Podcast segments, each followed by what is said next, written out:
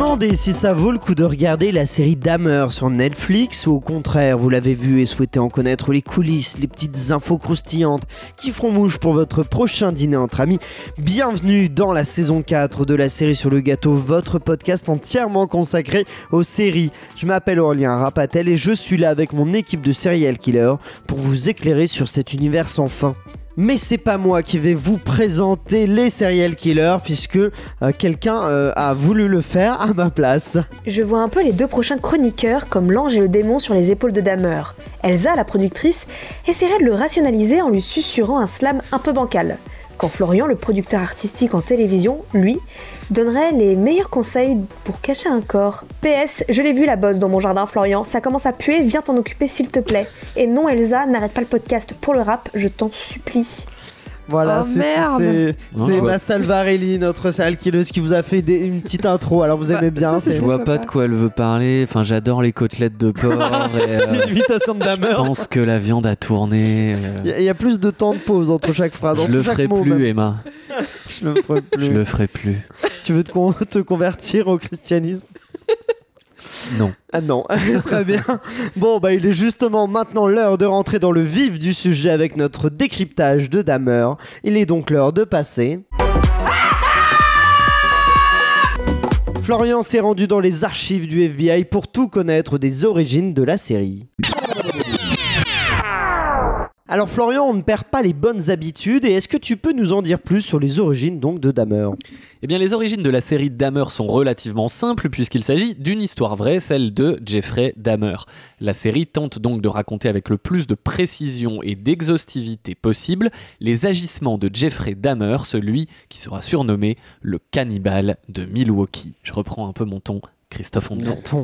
On peut rappeler que Jeffrey Dahmer est né le 21 mai 1960 à Milwaukee, dans le Wisconsin, et qu'il est mort le 28 novembre 1994 à la prison de Columbia à Portage, dans le Wisconsin également. Il est un des plus célèbres tueurs en série américains et a avoué avoir assassiné 17 jeunes hommes gays entre 1978 et 1991, pour la plupart issus de la communauté afro-américaine. Ces meurtres étaient associés à des viols, des démembrements, de la nécrophilie et du cannibalisme. Condamné à la perpétuité, il est finalement assassiné par un autre prisonnier. Pour les origines, on a donc le sujet et la matière de départ. L'autre point important est évidemment le showrunner, celui qui va faire de cette histoire réelle un objet télévisuel. À la barre de cette série, on retrouve le célèbre Ryan Murphy. Ryan Murphy, c'est un scénariste, réalisateur et producteur américain, né le 9 novembre 1965 à Indianapolis. Au passage, pour ceux qui ne connaîtraient pas bien la géographie américaine, le Wisconsin et l'Indiana, et donc a fortiori Milwaukee et Indianapolis, c'est pas très loin, voilà peut-être pourquoi Ryan Murphy a dû être marqué par l'histoire de Dahmer. Après des études de journalisme, il s'est lancé dans l'écriture de scénarios. Il a été révélé par la conception des séries télévisées populaires et surtout Nip Tuck, qui mélangeait déjà sexe, hémoglobine et bistouri. Il obtient ensuite la consécration comme co-créateur des séries Glee, American Horror Story et Pose, qui remportent de nombreux prix. D'autres éléments qui permettent de comprendre pourquoi Ryan Murphy a choisi de raconter l'histoire ô combien traumatique de Jeffrey Dahmer. Premièrement, il est lui aussi ouvertement homosexuel puisqu'il a fait son coming out à l'âge de 15 ans. Et puis on le sait, Ryan Murphy est particulièrement friand de raconter les histoires à la fois sanglantes et à la fois patrimoniales, puisque toutes centrées sur son pays, les États-Unis d'Amérique. Il a créé, comme je l'ai dit, American Horror Story, qui est une série d'horreur d'anthologie, mais aussi American Crime Story, qui dépeint les affaires criminelles les plus célèbres d'Amérique, et pour certaines les plus polémiques, comme l'affaire O.J. Simpson. Et viennent enfin American Love Story, qui va suivre les histoires de romance les plus connues et certainement les plus sulfureuses, puisque la première saison semble porter sur le mariage entre John Fitzgerald Kennedy Jr. et Caroline Bessette avant leur accident d'avion en 1999 et American Sports Story, dont la première saison va parler de la vie, la carrière, le suicide et l'héritage d'Aaron Hernandez, un célèbre joueur de football américain. Si avec tout ça, vous n'avez pas compris la belle tendance de Ryan Murphy pour le sang, bah, je peux plus rien pour vous. On en vient même à se demander si le slime de sa série Glee n'est pas un rappel un peu inconscient. Oh, peut-être. Merci pour ces informations, Florian. Euh, précisons aussi qu'il a co-créé la série quand même, euh, euh, la série Dahmer avec Ian Brennan, qui est son, euh, qui est son partenaire d'écriture, avec lequel justement il a fait aussi Glee, il a fait Scream Queens, ou plus récemment The Watcher, une autre série Netflix qui s'inspire aussi d'une histoire vraie et assez euh, inquiétante, glauque, euh, sur euh, justement un- quelqu'un, un corbeau qui envoie des lettres dans une maison et qui, et qui inquiète les propriétaires d'une maison. Mais revenons donc à Dahmer, porté avec comme acteur principal Evan Peters, qui est un, habi- un habitué d'Aaron Murphy, qui a joué notamment dans American Horror Story. Pour Dahmer, ça a eu un succès assez, assez énorme sur Netflix. Euh, pour une mini-série comme ça, d'ailleurs, il y a une saison 2 qui est, qui est commandée du coup de ce label qui serait Monster, donc des, des séries, chaque saison se centre sur un, un- sur un tueur en série. Euh, Qu'est-ce qui fait que Dahmer, ça a eu un tel succès, Elsa? Bah, déjà, Jeffrey Dahmer, quand on parle tout seul, euh, je pense que les gens sont hyper intéressés par l'histoire de ce tueur en série. Aussi, il faut dire un truc, c'est que les gens sont fascinés par les choses un peu glauques, euh, les tueurs en série. Dans le podcast le True Crime, c'est ce qui marche le mieux, par exemple. Et donc, et puis Netflix, encore une fois, et Ryan Murphy, qui, sont, qui est quand même un des rares showrunners où les séries font à chaque fois l'événement. Florian Bah, c'est exactement ce qu'a dit, euh, euh, Elsa. Euh, Enfin, on le voit tous les étés sur l'autoroute, les gens s'arrêtent et, ralentissent pour regarder les accidents de l'autre côté, quitte à créer un nouvel accident. Les gens sont attirés par la vue du sang, par le morbide, par le glauque. Il y a plein de podcasts sur des histoires criminelles par Christophe Ondelat, comme je disais tout à l'heure, ou d'autres. Voilà, j'ai du mal à comprendre pourquoi. Enfin, je me dis si que c'est peut-être aussi cet effet voir les gens faire ça, ça nous empêche de le faire nous dans la vraie vie. C'est-à-dire que euh, Cathartique, quelque Ouais, chose un effet cathartique, encore une fois, euh, de, de, de se dire on a envie de tuer son patron et quand on rentre à la maison, euh, il y a des gens qui, qui pensent que euh, voir ça, ça va nous donner des idées et nous donner euh, les moyens de, de, commettre un crime. Moi, je pense pas. Je pense qu'on évacue justement une, pulsion, euh, une, une violence qu'on pourrait avoir en regardant quelqu'un d'autre le faire. Ça nous soulage de quelque chose et ça nous empêche de le faire dans la vraie vie. C'est ce qu'il y a depuis la nuit des temps. euh, C'est le principe du théâtre, etc. De voir ça fait par des acteurs, ça nous, euh, ça nous enlève ce genre de pulsion-là. Voilà. Et alors, cette immersion dans, dans, dans la vie, dans, dans, dans ce qu'a été Jeffrey Dahmer, est-ce que c'est réussi, Elsa? Ah bah le premier épisode, il y met le ton tout de suite. hein. Euh, Et moi, je l'ai trouvé assez fascinant ce premier épisode parce que euh, on n'est pas. Donc le premier épisode, ça présente euh, Jeffrey Dahmer qui s'attaque à ce qui va, devait être sa dernière victime, mais euh, l'homme euh, afro-américain en question arrive à se sauver des griffes de Jeffrey Dahmer et à prévenir la police. Et c'est là que Jeffrey Dahmer est arrêté. Et en fait, cet épisode, il est irrespirable. Euh, je veux dire, la mise en scène, déjà, moi, je trouve fascinant le fait que au début, on ne voit pas Jeffrey Dahmer. On voit juste en fait ses mains en train de découper ce qui semble être, enfin, utiliser une scie, des choses comme ça. Au début, on ne veut pas montrer son visage. On le présente seulement par les faits qu'il effectue. Et rien que déjà là, on se dit oula, le mec est pas net. Et ensuite, ce que j'aime beaucoup dans ce premier épisode, c'est qu'on est même si on présente Jeffrey Dahmer en train d'attaquer une victime, on est du côté de la victime dans le sens où on ressent toute la terreur qu'aurait ressenti une victime euh, au moment où elle se fait assassiner par Jeffrey Dahmer. Et moi, j'étais angoissée tout le long de cet épisode. Florian Euh, je suis assez d'accord encore une fois avec Elsa. Euh, en revanche, je trouve qu'on est du côté de la victime sur ce premier épisode, mais que par la suite de la série, on va vite oublier le point de vue des victimes et euh, plus être de son côté. Euh, vers, vers la fin de la saison, quand même, les- les- il y a quasiment les épisodes, c'est moitié-moitié entre le. à partir de l'épisode 6, en fait, quand on a fini de raconter toutes ces exactions et qu'on on a tout un épisode centré sur Glenda euh, Cleveland, euh, la voisine ou, euh, ou, ou d'autres personnages, euh, on, on raconte plus l'histoire des victimes, mais on n'est pas plus de leur côté. Pour moi, euh, tu voulais peut-être en parler euh, après, mais euh, de, de ce point de vue-là, euh, la série, comment dire, le rend limite attachant. C'est-à-dire que on fait plus une, Dans son point de vue à lui. on quoi. fait plus une critique de la police par exemple, et qui, qui est nécessaire en plus, hein, euh, que, de, que la sienne. Et on, traite beaucoup Dahmer sous le, le- le- sous, le, sous le prisme de quelqu'un de malade qui a besoin d'aide, de lui chercher des excuses, de chercher dans son passé, etc., etc. Et tout ça nous le rend, pour moi, plutôt attachant. Elsa. Alors moi je suis pas d'accord parce que dans le sens où ce premier épisode le décrit déjà comme un monstre, je veux dire euh, c'est assez affreux comme il est présenté, euh, le fait qu'il veut regarder l'exorciste et tout ça. Et en fait je trouve que les quatre épisodes qui s'en suivent c'est plutôt une explication de sa vie, mais j'y ai vu peut-être des clés mais j'ai jamais eu de l'empathie pour lui.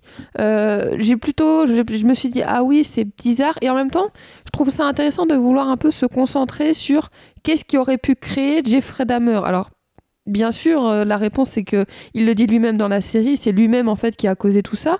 Et, euh, pour avoir vu des, interviews, après j'ai regardé un peu de Jeffrey Dahmer, notamment pour comparer les- le jeu d'acteur, il explique lui-même que bah, il, est, né comme ça, en fait, c'est c'est entièrement de sa faute. Donc, euh, Euh, oui, Florian. Non, le premier épisode le dépeint comme un monstre, effectivement, parce que on, voit tout ce qu'il est capable de faire, on voit sa violence, on, voit que c'est euh, gratuit en plus de ça, qu'il n'y a aucune raison euh, apparente, on voit qu'il va faire du mal, etc. Donc je suis d'accord.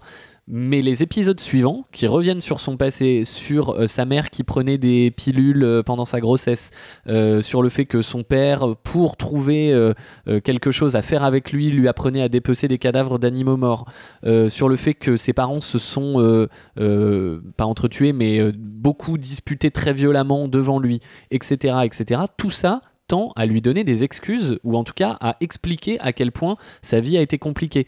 Euh, son homosexualité refoulée dans un temps, donc les années euh, 60, fin des années 70, années 80, euh, dans une ville comme Milwaukee avec énormément de, racisme. euh, donc lui était blanc, mais il, il a, il a vécu, tout, tout nous montre à quel point il a été, euh, il était dans des circonstances très particulières et même une fois qu'il se le fait arrêter et qu'il raconte tout, euh, on voit qu'il est très coopératif, qu'il explique euh, tout à la police euh, et que et que limite en prison il essaye d'être quelqu'un de modèle. Moi j'ai eu de l'empathie pour euh, Mm. pour euh, pour ce mec-là tel qu'il nous a été présenté. ok. Pardon. non, Voilà. tu- Non, mais c'est c'est une différence de point de vue, c'est vrai que c'est C'est- intéressant. Après, Moi, ouais, je- c'est- euh, non, pardon. pour euh, rejoindre ce que, ce que dit Florian, il y a, il y a ça, il y a aussi le fait que moi j'ai senti un peu le, poids de, de l'entourage de Dahmer et c'est- une prolongation de ce que tu dis, mais justement l'impact de euh, justement sa mère, son père, ses, proches, de se- leur responsabilité quoi. Et donc ça effectivement ça a tendance à, lui donner un peu des excuses en disant mais en fait ils sont aussi responsables de telle et telle façon. Euh, j'ai l'impression qu'il veut quand même pas tout excuser, mais c'est quand même un peu, ça peut être un peu déstabilisant, un peu gênant ce, ce, ce point-là de dire ah bah tiens, euh, euh, c'est aussi un peu de la faute du père, un peu de la faute de la mère. C'est euh, ça a tendance quand même à, à le rendre un peu plus innocent qu'il ne l'est, Elsa. Ouais, mais après, on voit quand même des actes assez atroces qu'il commet. Et je trouve que quand même, les cinq. euh, C'est vraiment à, la- à partir effectivement de l'épisode 6 où il y a un changement. Et là, on est plus du point de vue des victimes. Et là, on, on- on- je trouve qu'il y a vraiment ce changement qui rattrape tout, peut-être par rapport aux cinq ça, c'est premiers épisodes. Donc, euh, donc voilà. que les, les victimes sont quand même là pour rappeler beaucoup Oui, oui. Le, le drame qu'il a causé dans, Mm. dans leur vie. Pour, euh, euh, pour, on voit ce, ce père notamment de, euh, du, d'un, d'un jeune homme euh, laotien, je crois. Ah oui, qui, qui lui, on, qui, qui n'arrive pas à se, à se séparer de cette douleur, Florian. Euh, non, pardon. Ah, Bah, je je crois peux que t'avais, t'avais levé la si main. tu veux. Vas-y, Elsa. Et effectivement, Florian parlait pour euh, d'un point qui pour moi est le, le point le plus intéressant de la série, c'est la, défailla- la défaillance de la police. Euh, c'est, je trouve, je trouve que y a- Ryan Murphy a vraiment pr- bien présenté ça. C'est à quel point on voit déjà que la police, bah, c'est un milieu gangréné par le racisme et en même temps l'homophobie. Et euh, on a une police qui est complètement euh, défaillante. Et quand euh, on voit notamment le, le- le vrai coup de téléphone de Glenda, comment tu l'as appelé Glenda Cleveland. Cleveland, euh, quand il y a ce jeune laotien qui est présenté au policier, Damer dit oui mais c'est mon copain, on va rentrer et qu'il le raccompagne, et à la fin de l'épisode on a le vrai coup de téléphone euh, de Gle- Glenda King Cleveland qui présente, enfin, qui dit mais vous êtes sûr que il était vraiment majeur? Oui oui vous inquiétez pas, on voit vraiment toute cette défaillance et aussi le racisme est montré notamment via une scène très simple c'est que Damer il s'en sort sou- souvent avec des, des pirouettes Et par contre, quand on a une jeune femme noire qui casse l'appareil photo d'un jeune homme blanc, et ben là, il y a tout de suite la police qui vient et qui, embarque la jeune femme pour lui dire faut pas casser l'appareil photo euh, d'un jeune homme. Donc euh, tout de suite, il y a action, mais par contre, quand c'est contre un personnage blanc, bah là, il n'y a pas d'action. Est-ce que le choix de, ce format, de la mini-série en, en 10 épisodes, c'était le plus pertinent pour raconter euh, cette histoire-là Ou euh, est-ce qu'un film, ça aurait été aussi intéressant Ou alors, euh, Elsa, oui? Bah, Un film, j'aurais pu, pu voir un film parce que j'ai trouvé quand même, surtout durant les 5 premiers épisodes, c'était un chouïa long. Euh, la mise en scène est enfin après façon de raconter voilà. après c'est peut-être parce qu'on veut créer une ambiance lourde mais j'ai trouvé que c'était un peu longuet et heureusement que ça change à partir de l'épisode 6 mais sur le coup je me suis dit waouh c'est un peu long tout ça quand même. Euh, Florian. Ouais même avis. Je pense que ça aurait pu être un film euh, voilà, qui, aurait pu nous raconter euh, ça. D'ailleurs, ils expliquent dans la série que euh, euh, peu de temps après les événements, il y a des producteurs qui se sont intéressés à cette histoire pour faire un film qui n'a jamais vu le jour. Mais, mais sinon, ça ou la mini-série, c'était effectivement le, bon format pour raconter l'histoire. Et est-ce que vous avez senti, parce que donc on fait une série, on fait une fiction à partir d'événements réels, est-ce que vous avez senti les endroits où la série s'est un peu écartée de la réalité pour injecter de la fiction? Est-ce que c'est embêtant, Elsa? Non, alors moi je connaissais pas tellement l'histoire de Jeffrey Dahmer pour pouvoir euh, le dire. J'ai pas senti ça. J'ai senti si une scène où je me suis dit là, à mon avis, c'est poussé à la fiction, c'est quand Jeffrey Dahmer amène un sandwich à sa voisine Linda, euh, Glenna, j'arrive pas, Glenna, Cleveland, et qui lui dit mange-le, mange-le, mange-le. Là, c'est là, c'était vraiment la, scène, la seule scène où j'ai senti que c'était euh, vraiment fait exprès pour nous montrer à quel point il était horrible ce personnage. Moi, bizarrement, euh, et c'est de l'ordre du détail, je pense que les.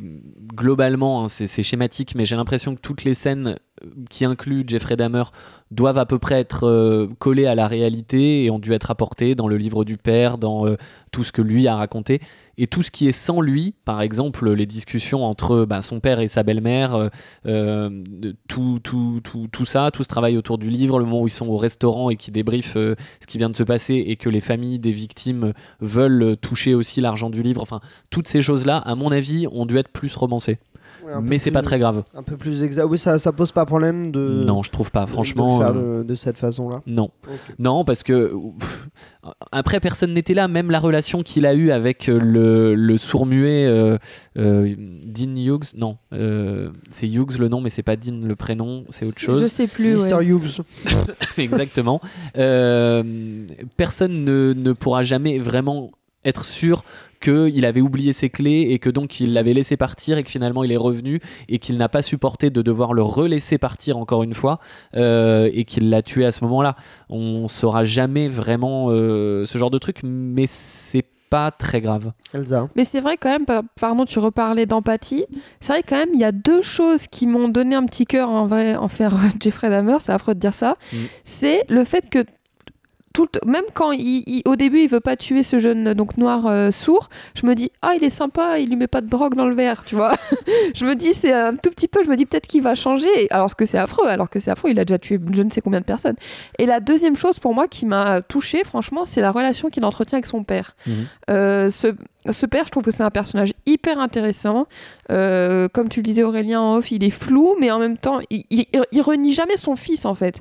Et c'est vraiment touchant, et notamment cette scène à la fin où il voit son fils mort, bah ça m'a, ouais, ça m'a un peu touché quoi. Oui, le, le, père, je le trouve un peu trouble, et c'est ça qui aussi qui effectivement je trouve assez réussi dans la série, c'est qu'à la fois il est très dur durant l'enfance, donc on se demande si euh, quand même ce qu'il, cette éducation, ça a pas aussi fait participer un peu à ce que va devenir euh, Jeffrey Dahmer, et en même temps quand son fils s'est arrêté, il est très présent pour lui, il est très, il est, il est beaucoup plus doux et beaucoup plus compatissant. Donc, euh, donc on, est, on a un peu de tendresse pour lui. En même temps, il va écrire un livre.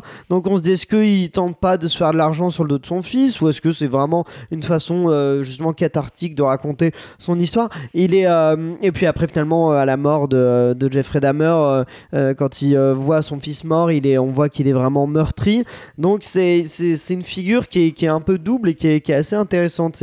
C'est peut-être la principale qualité de la série pour moi, c'est le fait d'être très clair-obscur, qui, qui montre les, bonnes facettes et les euh, facettes plus dures de tous les gens, sans parler de Jeffrey Dahmer, parce que lui c'est un peu autre chose, mais même des personnages secondaires, on voit qu'on on les appréhende de, différentes façons, et ça c'est assez, pertinent. Mais Elsa, je, reste vers toi, car je crois que toi tu as décidé de, disséquer, de disséquer non pas un cadavre de Jeffrey Dahmer, mais de disséquer les coulisses de production de la série.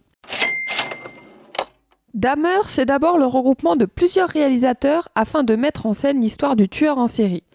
À la réalisation, on peut donc retrouver Greg Araki, connu pour son film White Bird avec Shailene Woodley, Paris Barclay, connu entre autres pour son travail sur Glee, où il avait donc déjà travaillé avec Ryan Murphy. On retrouve aussi Jennifer Lynch, la, la, fille de David Lynch, qui elle aussi avait déjà travaillé avec Ryan Murphy sur la série American Horror Story. Dahmer a aussi été remarqué pour sa photographie et derrière la caméra, on retrouve le chef, opérateur Jason McCormick.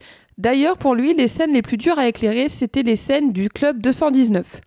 Le chef de la photographie croyait lors de la lecture du scénario qu'il ne s'agissait que d'un petit bar un peu miteux, avant que Ryan Murphy ne lui fasse comprendre qu'il s'agissait de plus grand que ça.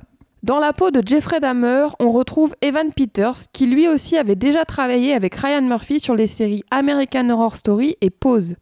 Mais, comme peut-être on pourrait s'en douter, interpréter le tueur en série n'a pas été de tout repos pour l'acteur. Dès le départ, celui-ci a hésité à accepter le rôle. C'est la présence de Ryan Murphy qui a fait pencher la balance. L'acteur déclare d'ailleurs à propos de Ryan Murphy Je savais que, dans le but d'arriver au bout avec autant de force qu'en commençant, tu allais créer un grand filet de sécurité. Si je devais tomber, je pourrais me relever et on allait pouvoir terminer ce projet. J'étais prêt à relever le défi. Après avoir accepté, Evan Peters s'est plongé pleinement dans la préparation pour son rôle.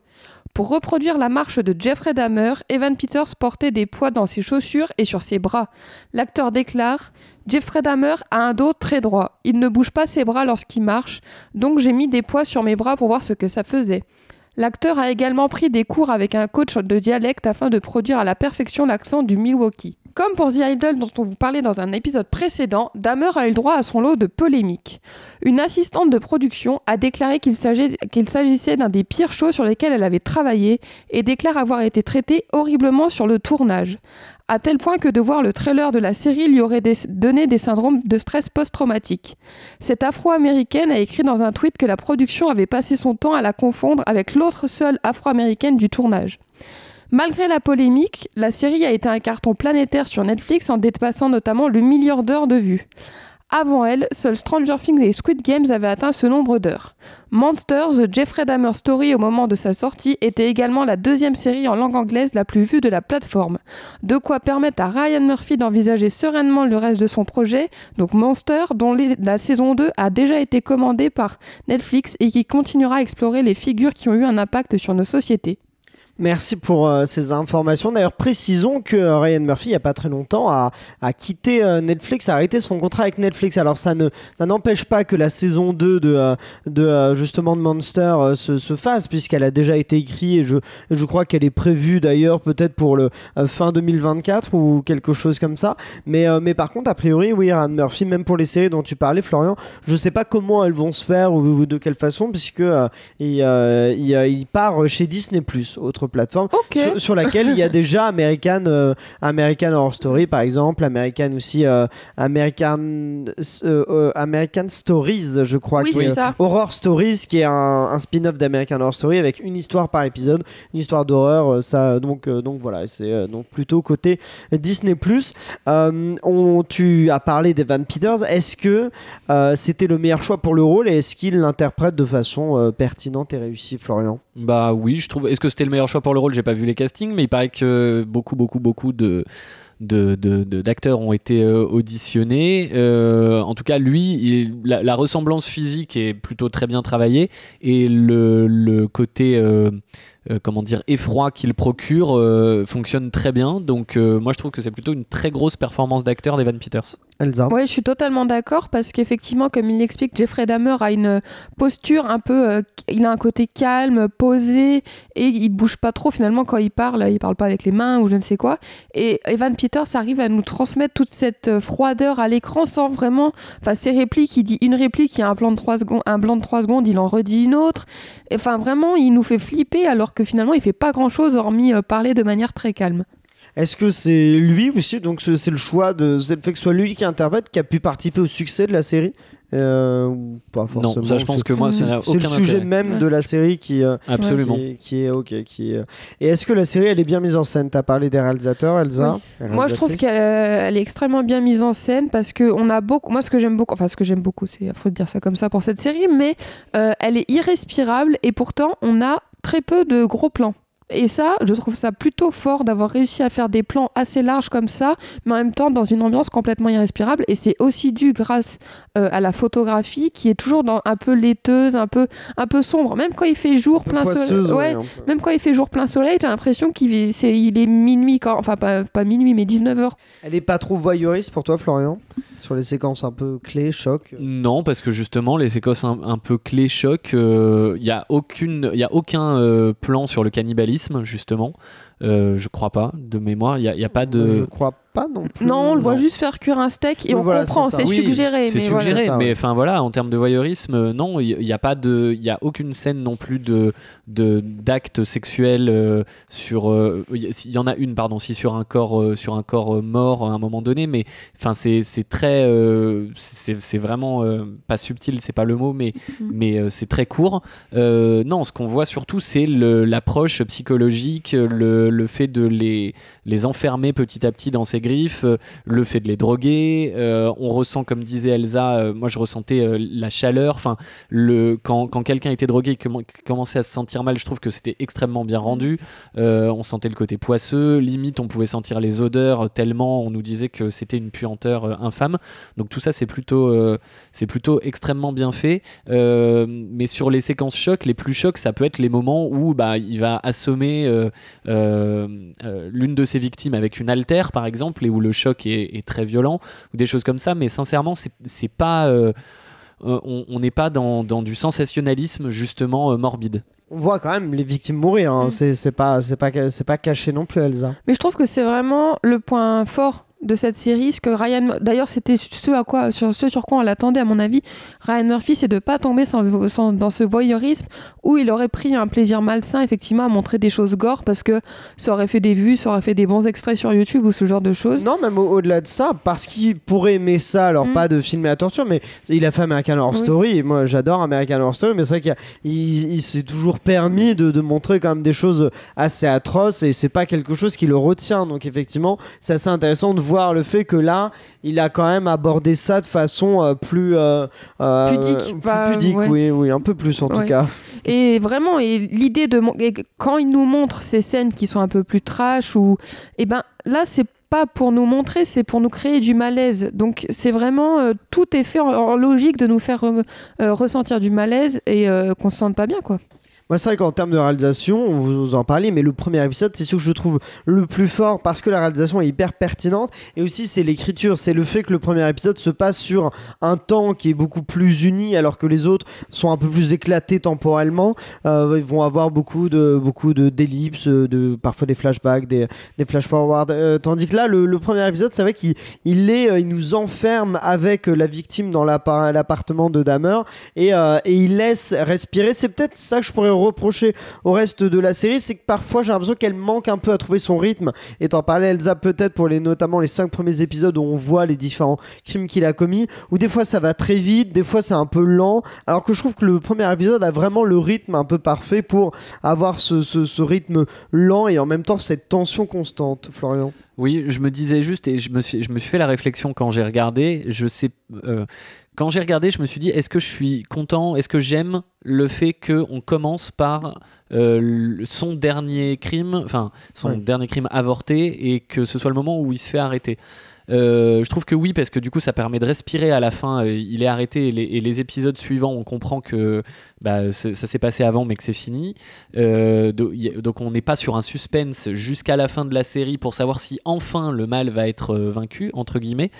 Et en même temps, euh, en même temps, je trouve que faire comme ça, c'est ce que je disais tout à l'heure, c'est ce qui permet aussi de nous le rendre un peu attachant, c'est qu'ensuite on se concentre sur, on se concentre plus sur ce qu'il est en train de faire, on se concentre sur ce qu'il a amené à devenir comme ça.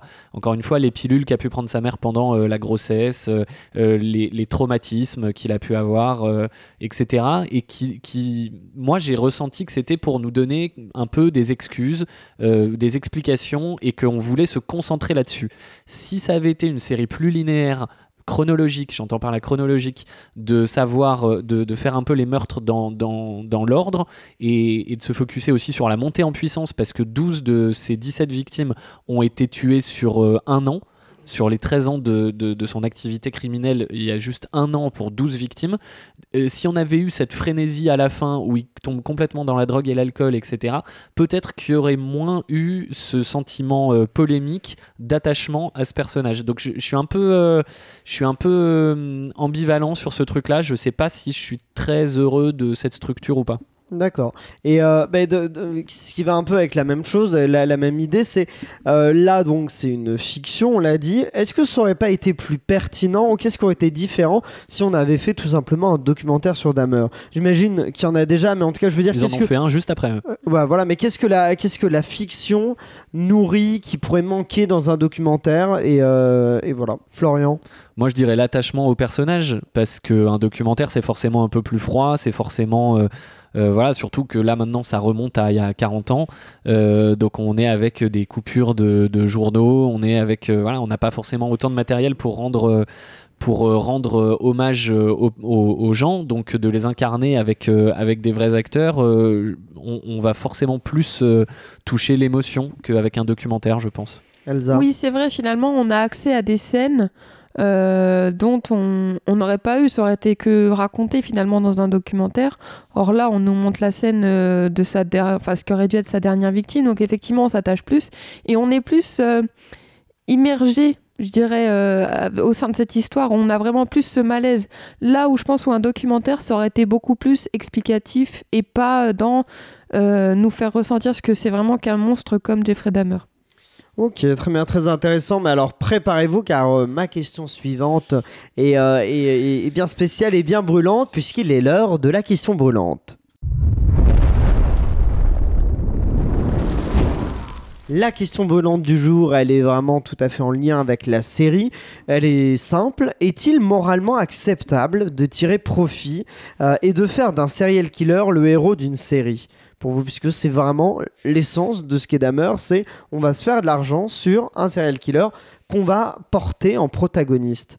Florian, Oui, c'est Point. acceptable. c'est acceptable oui. pour toi. Alors je développe un peu. Euh, oui, je pense Je- que c'est. Pardon. Ah non, désolé, j'ai juste précisé que c'est une question que je trouvais pertinente parce que notamment dans l'équipe de la série sur le gâteau, euh, l'année dernière on avait hésité à traiter de la série et Emma qu'on a entendu euh, plus tôt dans l'épisode, elle n'était pas très à l'aise à l'idée de le faire pour euh, cette question-là. Donc je trouvais ça Bah, intéressant juste parce de- qu'ils n'avaient pas demandé l'avis euh, Ah oui. aux familles des victimes. L'autorisation, ouais. Oui, ce qui est pas non, ce qui est pas Mais je, je pense que euh, c'est un peu les deux. C'est-à-dire que même s'ils avaient eu l'autorisation, je suis pas sûr qu'Emma aurait été hyper euh, à l'aise avec le sujet. Mais bon, ça après, c'est chacun son truc. Mais effectivement, ce truc d'autorisation, moi je pense que oui, c'est euh, c'est acceptable. On, voilà, euh, les histoires les plus intéressantes à raconter sont malheureusement les, certainement souvent les plus sordides également. Et en fait, on se pose pas la question. Après, il y a une manière de le faire. C'est les, deux choses que je veux différencier. On se pose pas la question sur des choses historiques. On se pose pas la question de est-ce qu'on raconte euh, l'histoire d'Hitler ou de encore il y a plus longtemps euh, Attila, euh, j'en sais rien, qui a décimé des populations. Donc voilà, Hitler. Il y a plusieurs films, téléfilms qui, qui qui le mettent lui en tant que personnage principal. Des héros plus, enfin non pardon, des ennemis plus récents. Par exemple, je pensais à Al Capone, qui est quelqu'un qui a réellement existé et qui a tué aussi de nombreuses personnes. Euh, mais c'est, ça a été fait aussi sous le prisme de, euh, de- d'avoir son, son, comment dire, son, son némésis qui était Elliot Ness. Euh, mais je me demande juste si aujourd'hui il devait y avoir une série sur euh, Xavier Dupont de Ligonnès. Est-ce qu'on la ferait? Il y en a, il y en a une. Il y en a une- sur une M6. fiction euh, oui, oui, sur M6. Bah, je l'ai pas vu, tu vois. Avec Arnaud Ducré qui joue Dupont de Ligonnès. D'accord, bah voilà, on, ce, sont ces gens-là et je mets très bien au défi tous les gens qui sont pas d'accord avec ça de nous donner les noms et les prénoms de sa femme ou de ses enfants. Je pense que personne ne les connaît, malheureusement, c'est malheureux, hein. mais on connaît Xavier Dupont de Ligonnès et je pense que c'est important de, de, de, ne pas taire ces, ces histoires-là parce que ça nous permet aussi de faire plus attention, de, de regarder ce genre d'œuvre, bah, ça, retient notre attention et ça nous permet dans notre vie réelle de faire gaffe à ce genre de comportement et je pense que c'est important de raconter ces histoires. Maintenant, euh, et après, pardon, je te laisse Elsa, c'est la façon de le faire, c'est-à-dire que eux, sur Damer, ils nous ont dit on a adopté le point de vue des victimes. Ça, moi, je suis pas d'accord avec, euh, avec ça. Je trouve qu'ils l'ont pas fait. Euh, soit ils se sont ratés, soit c'est un argument euh, de communication, mais qui du coup est faux. Pour moi, ils n'ont pas adopté le, le, point de vue des victimes. Ils ont adopté le point de vue de Damer. ils ont essayé de le rendre. Ils ont essayé de lui trouver des excuses et des explications.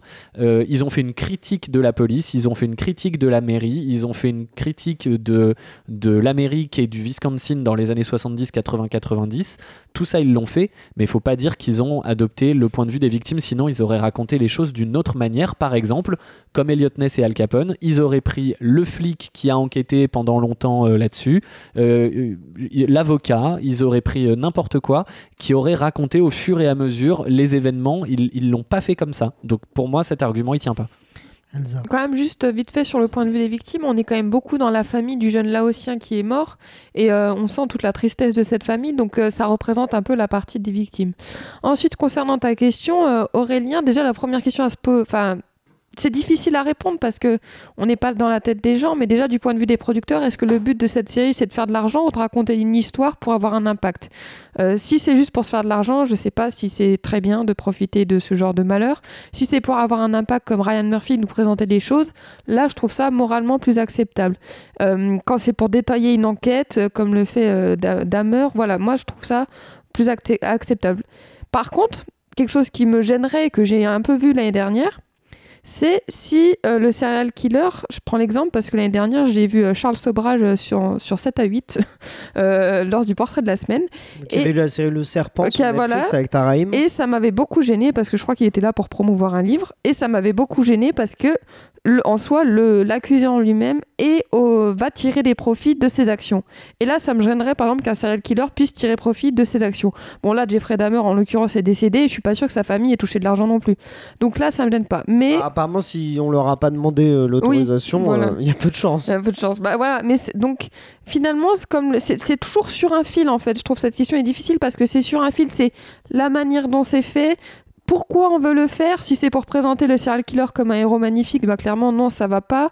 C'est toujours sur un fil et, euh, et comme le dit Florian, comme enfin Florian l'a très bien résumé, euh, voilà, c'est toutes ces, ces choses là quoi. Après, euh, pour aussi ajouter, euh, Pierre, votre réflexion, c'est le fait que là, on parle de fiction et du, coup, c'est un cadre effectivement particulier, mais tirer profit des histoires comme ça, quand on fait un documentaire euh, qui parle de ça, c'est aussi une façon de tirer hein. profit. on met en avant l'histoire de, de, telle personne, de tel tueur, de, je sais pas, Ed Gein, dont, dont on parle dans le film, le, tueur en série qui a inspiré Psychose. Mm. c'est aussi une façon, quand on fait un documentaire, quand on regarde une émission comme qui justement fait le portrait d'un tueur, euh, c'est euh, la volonté. Il y, a, ce truc voyeuriste, mais c'est vrai que ça attire. Et on voit aussi avec le succès de Dahmer ce, voyeurisme qui fait qu'on a envie de savoir mm. comment est-ce qu'un euh, tueur en série a fait ça. Mais et donc voilà, donc ça vient pas que de la fiction, ça vient pas que mm. Dahmer. Je trouve pas que ce soit ce qu'ils leur, leur, entreprise est pas moralement condamnable, mais c'est douteux. Effectivement, c'est douteux, notamment le, le fait de pas s'être peut-être plus interrogé sur la nature de l'œuvre qu'ils faisaient avec le point de vue des victimes. T'en parlais, Florian mais euh, je veux dire, ça, se fait tellement ailleurs que ce serait étonnant de ne reprocher qu'à ça et pas un podcast qui, qui, euh, fait un podcast par exemple sur euh, que des tueurs en série. J'en ai pas en tête, j'en ai bah, Il y en a plein. Il y, a, bah, y a un podcast qui s'appelle Tueurs en série. Ah bah voilà. bon, après, c'est pas pour les citer et les condamner, hein, mais je veux dire qu'en tout cas, c'est c'est vrai que ce serait étonnant d'avoir deux poids, deux mesures et de se dire juste parce que là c'est une fiction, mais c'est vrai que ça rajoute quelque chose. Le mm. côté fiction, c'est un poids en plus sur, pour Damer, mais voilà, ce serait Elsa. mais justement aussi, ce qui avait fait un peu po- polémique, c'était cette histoire qu'il n'y avait pas eu l'accord des familles des victimes.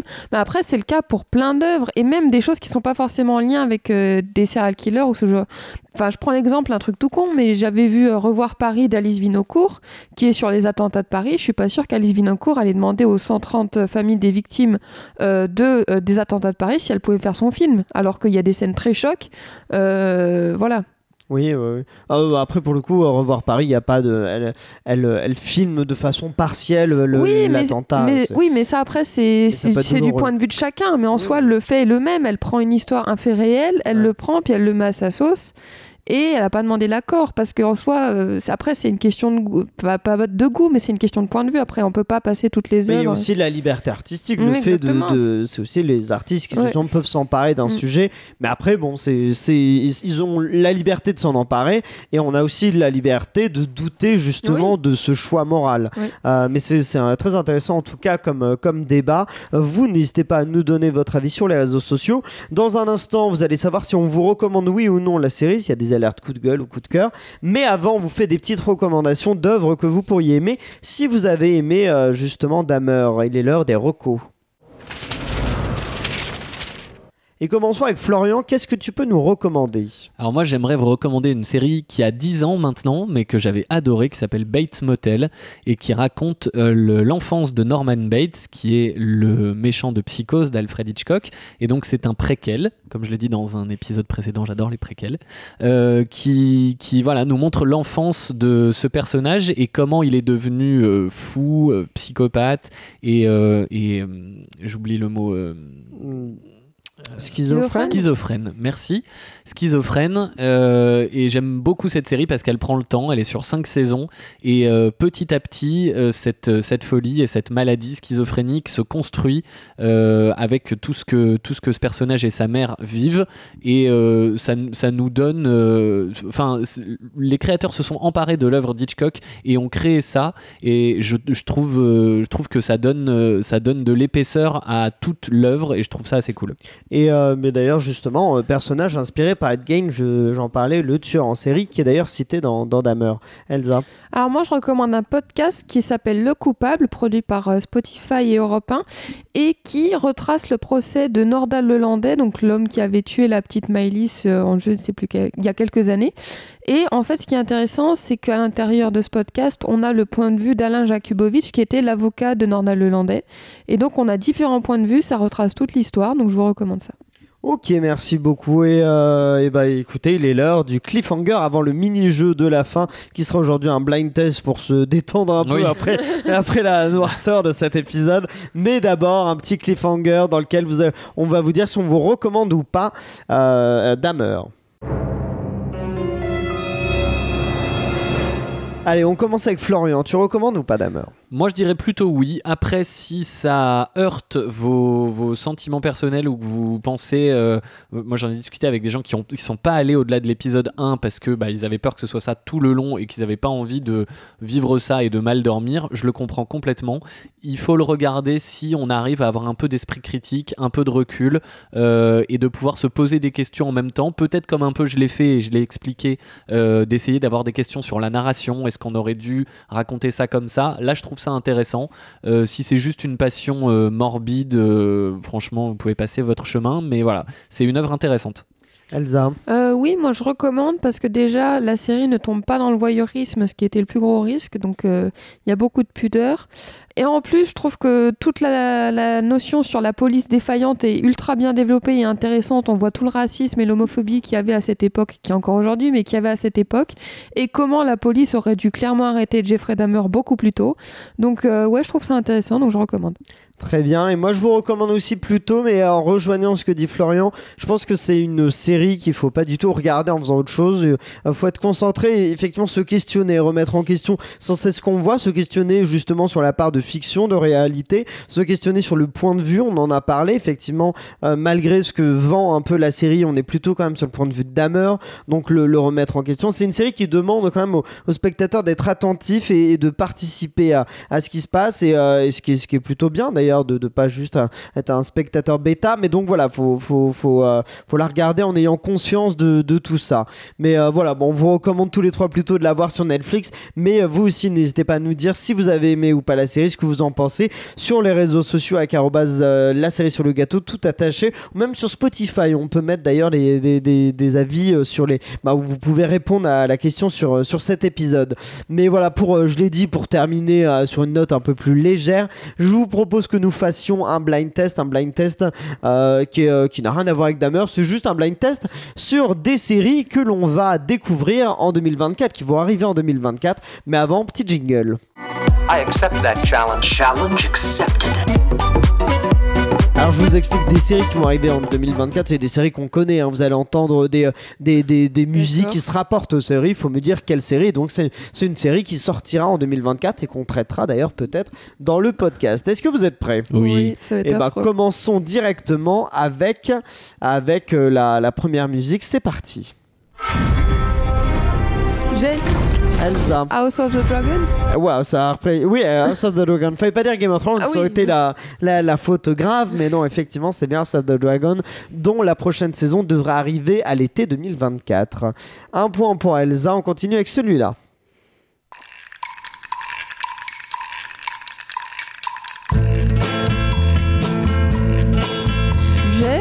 Elsa. Trop détective. Exactement, trop détective. On dirait le début de fait. ta dit cool. Hein. Je dis ça, je dis rien. Non, je sais pas si c'est pas trop un compliment pour eux. Exactement, c'est le générique de True Detective, la saison 4 avec Jodie Foster, euh, qui arrive au mois de euh, janvier, je crois. en- Janvier, ouais. En, janvier, tout à fait. Donc, qui est, qui est déjà en ligne d'ailleurs, peut-être. Qui commence en tout cas déjà sur euh, HBO, euh, HBO Max. Deux points pour Elsa, zéro pour Florian. On continue avec celui-là.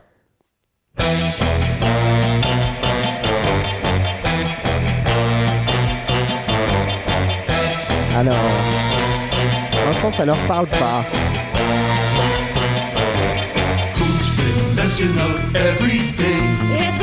Ah, j'ai Elsa.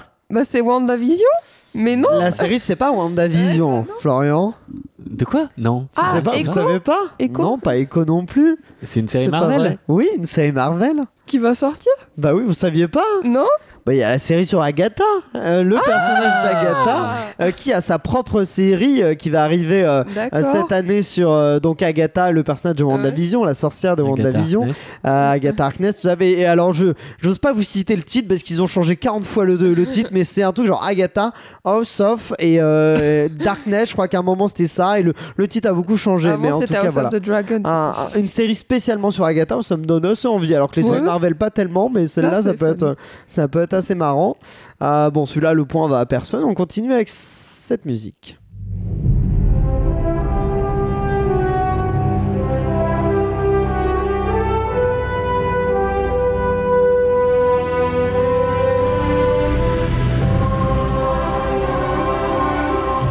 Vous voyez pas une série disponible sur Amazon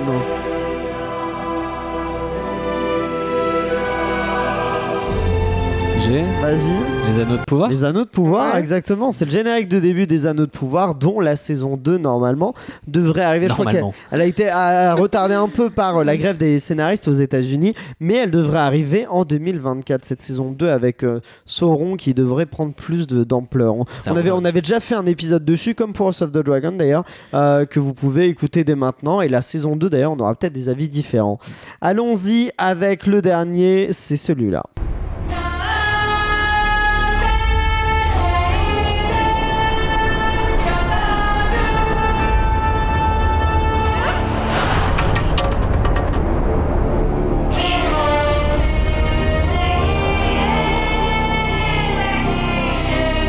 C'est une série de. C'est une musique issue du- d'un film dont la série arrive très bientôt. Euh, une série dérivée arrive sur HBO Max, issue de ce film-là. Et ça, c'est la Euh, musique du film. Penguin. Le pingouin Le pingouin de Batman, non, c'est pas ça. Non, non, c'est pas ça. La série arrive en 2024. Ah, Dune Exactement, la, la, la série. euh, Moi, j'ai oublié le nom d'ailleurs de la Moi série. aussi. Ah, si, c'est Sister. euh, Attends, je vais vous dire ça tout de suite pour pas dire de. Euh, Sister. euh, Ah non, c'est Dune de Point Prophétie, a priori, le, le nom de cette série euh, qui devrait arriver sur HBO Max durant l'année. Bon, c'est Elsa qui remporte avec brio euh, ce blind test. Bravo. 3 à 1, si, euh, si je ne dis pas de bêtises. Et je ne dis pas de bêtises d'ailleurs. Euh, voilà, la série sur le gâteau, c'est fini pour aujourd'hui. Merci de nous avoir écoutés. On se retrouve dès dimanche prochain pour un épisode inédit avec Elsa aux commandes. D'ailleurs, je vous le dis, d'un petit épisode, vous allez apprendre plein de choses. Euh, merci à nos serial killers du jour. N'hésitez pas à nous soutenir en nous mettant sur une, une note sur Apple Podcast ou Spotify. Vous pouvez aussi suivre notre compte Instagram ou TikTok, la série sur le gâteau, tout attaché où il y a plein de contenus exclusifs. Allez voir ça. On se retrouve très vite avec une nouvelle série, de nouvelles infos, de nouveaux jeux. Et ça, c'est la série sur le gâteau.